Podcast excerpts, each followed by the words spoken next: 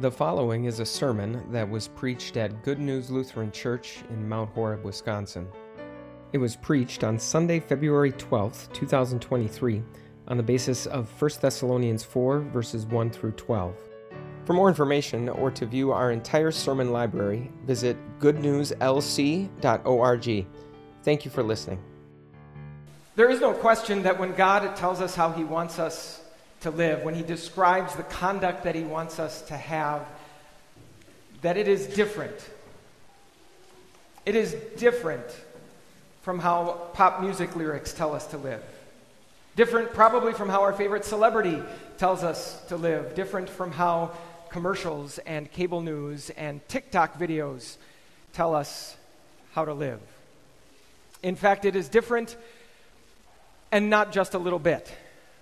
It's very different. We might even say it's extreme. We might even say it's radical. But that raises an important question different how? You see, different can be good and different can also be bad. Even just a tiny pinch of salt in otherwise unseasoned and bland food is really different, but different in a good way.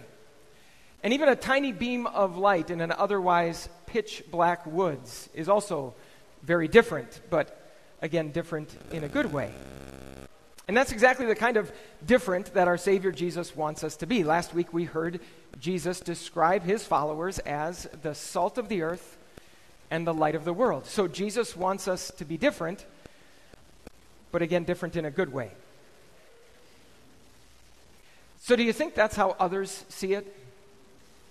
Do you think that's the assessment that non Christians would give of the conduct that they see in Christians?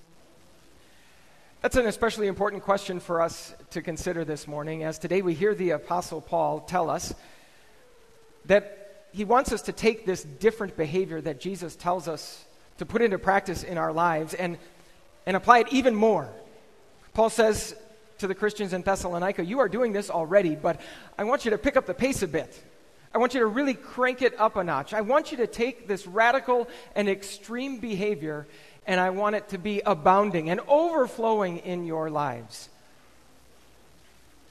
So, again, how do you think others will perceive and receive that conduct? I mean, normally when we describe things as extreme and radical, that doesn't exactly have a positive connotation. That's why the Word of God that's in front of us this morning is so very important. Both in the words of Jesus that you heard in today's gospel and in these words from the Apostle Paul, both of them urge us to look deeper than just at what's on the surface, deeper than just our outward conduct. In fact, it's important for us to remember that that's actually the true meaning, the real meaning, the, the root meaning of the word radical. If something is radical, it refers to something that is at the root of things. It is at the heart of things. It is below the surface. It is the thing that is causing everything that appears on the surface to be the way that it is. And this radical way of living that Paul describes in these verses is really the key to putting into practice in our lives conduct that is not just pleasing to God, but also will be pleasant to others. Like seasoning in otherwise bland food, like a beam of light in an otherwise dark forest. Not just different in terms of its outward manifestation, but also coming from a very different place and serving a very different purpose. In other words, as we look at the, these verses from 1 Thessalonians that are in front of us this morning, we're going to see that God wants us to live radically, not just radically. And the first area of our lives where Paul wants us to do that is in the bedroom. In other words, he addresses our conduct when it comes to the topic of sex. It's really no surprise that the conduct that God wants from us in the bedroom is different. In fact, it seems to be getting differenter by the day. The list of things that take place in bedrooms that God would approve of seems to be getting longer and longer all the time. In fact, so much so That sometimes people make the argument that if God's word doesn't specifically address a specific behavior and call it wrong, then it must be okay. Well, in these verses, the Apostle Paul really covers everything with one big blanket statement. He says, Keep your lives free from all forms of sexual immorality. Stay away from it all. And so, yes, when it comes to our conduct in the bedroom, God wants our behavior to be different. He wants it to be radical. But He also wants it to be radical. He wants not just the behavior to be different, He wants it to come from a different place and to serve a different purpose. What constitutes Paul's definition of sexual immorality? Well, it is everything that isn't what Paul says next. And unfortunately, here our translation doesn't really help us see what Paul says next. More literally, Paul says to the Thessalonians each man should learn to acquire a wife in a way that is holy and honorable, not in passionate lust. In other words, what Paul is saying, what God is saying to Christians, is not, look, I know that you all have these desires. But instead of pursuing these desires and expressing these desires and satisfying these desires, however and whenever and with whomever you want, what I want for you is to find one person to satisfy those desires with for the rest of your life. That's certainly true. But God is saying much more than that. He's saying that we shouldn't even think of marriage primarily as a way for us to satisfy those desires in a good and God pleasing way. He's saying that we shouldn't primarily have the viewpoint that in a marriage our spouse is there for us. Instead, we should have the attitude that we are there for our spouses. He wants us to view marriage not primarily as this thing where we get to express and explore and find satisfaction for our desires, but instead, primarily, as a way that we get to commit our entire lives for the well being of someone else. God's plan for marriage would guarantee that before you would ever ask anyone to offer their body to you for your pleasure, you would first offer your entire life for their well being.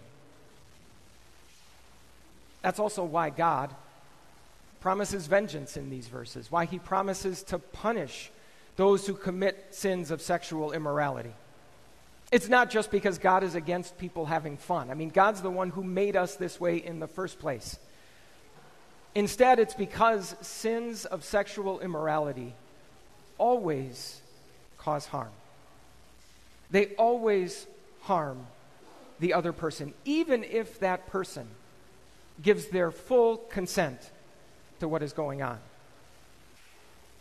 Sins of sexual immorality always cause harm. If a man looks at a woman primarily as the object of his desire, even if that woman is his wife, he harms her he makes her something less than what God intended her to be. And certainly, if a man looks that way at a woman who is not his wife, then he harms her, and he harms the man who is her husband, or one day could be her husband. So it's really no wonder that perhaps at times the world finds what might be described as a Christian sexual ethic as a little bit unappealing. It would be very easy for us to convey. In fact, we probably have conveyed that as long as you have a certain type of desires, and probably as long as you are a man, then this entire system is designed for you to get exactly what you want. And if you don't fit those descriptions, then too bad, so sad, you're out of luck. God's plan for our sexuality is not something that's less radical than that, it's something far more radical than that. It's that for everyone. Our sexuality is not this thing that we're supposed to explore and express and simply pursue a way that we can have those desires satisfied. Instead, it's that our sexuality is just one small part of a much bigger plan where someone else can have their well being fully accounted for for the rest of their lives. Now, of course, that doesn't mean that the world is, is going to love that. There's still a lot about it that they're not going to like and that they're going to disagree with. But maybe they would find it just a little bit more appealing if we did a better job of conveying that this isn't really about anyone primarily finding a way to satisfy their desires, but instead is a way for someone to offer their entire life for the good of someone else.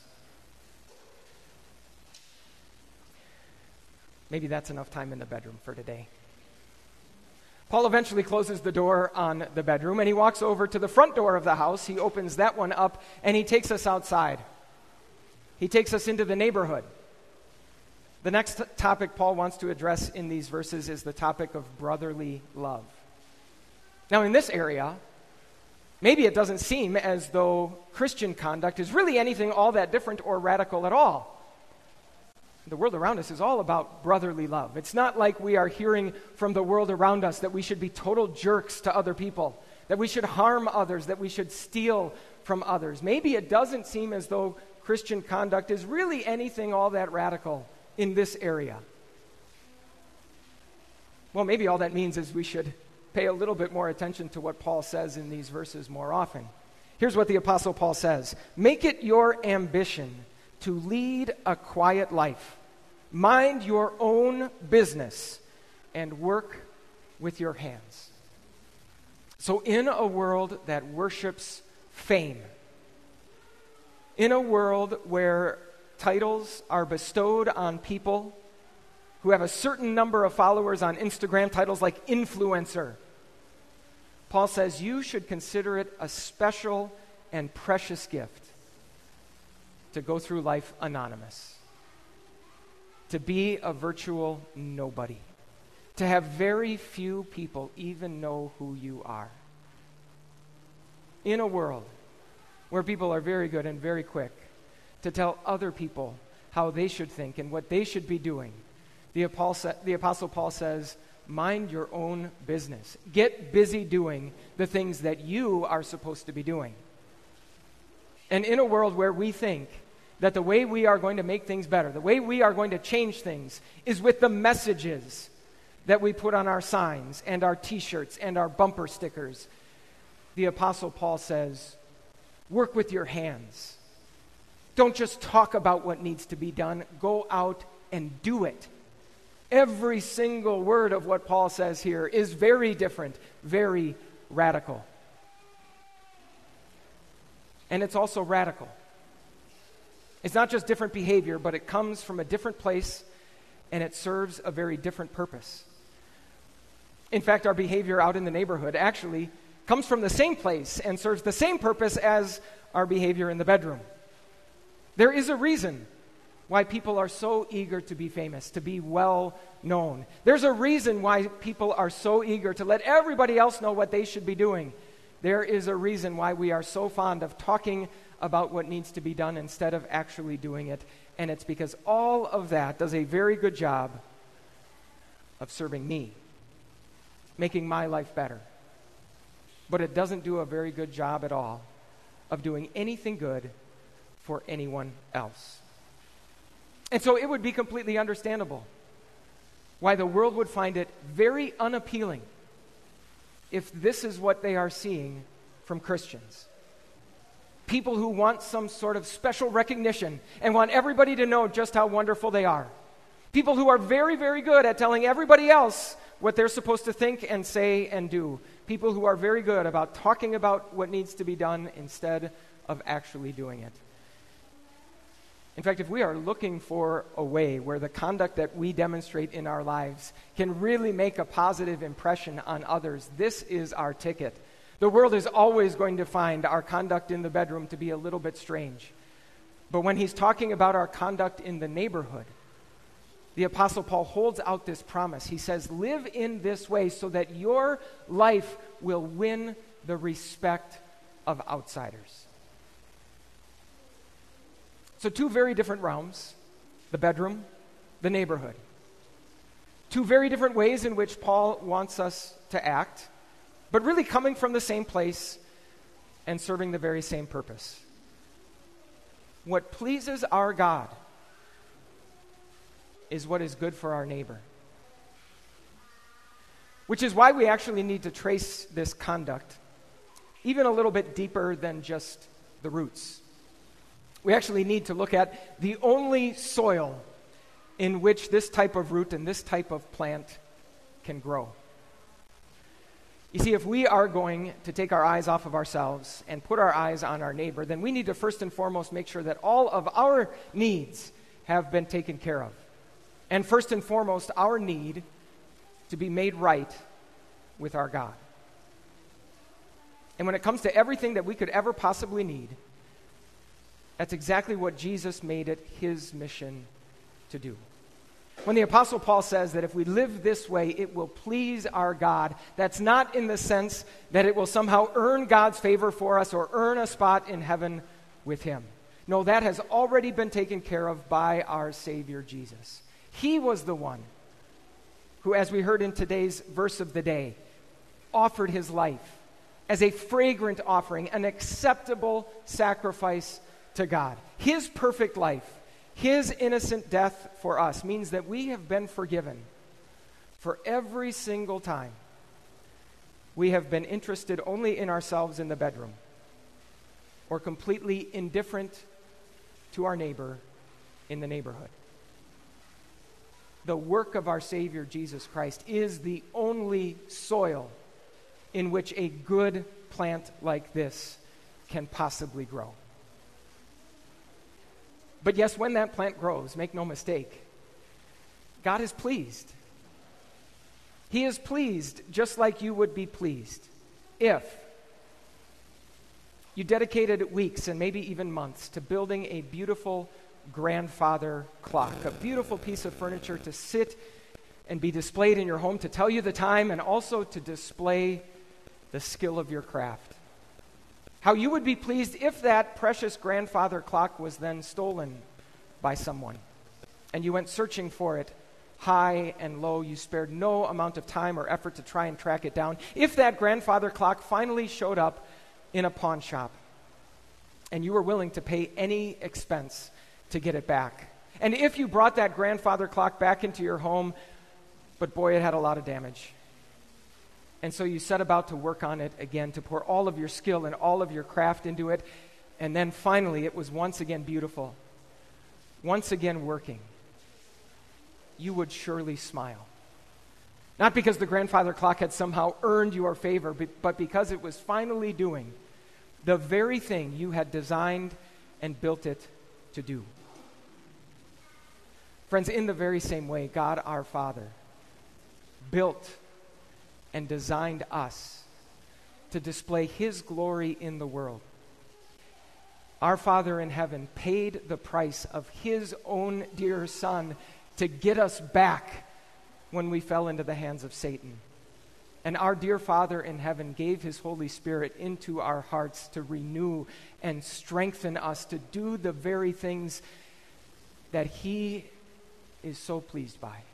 And so, yes, when he sees us doing those things, when he sees us not just displaying conduct that is radical, but conduct that is coming from a radical place and serving a radical purpose, make no mistake, he is pleased. And as an added bonus, others might just find it pleasant too. Amen.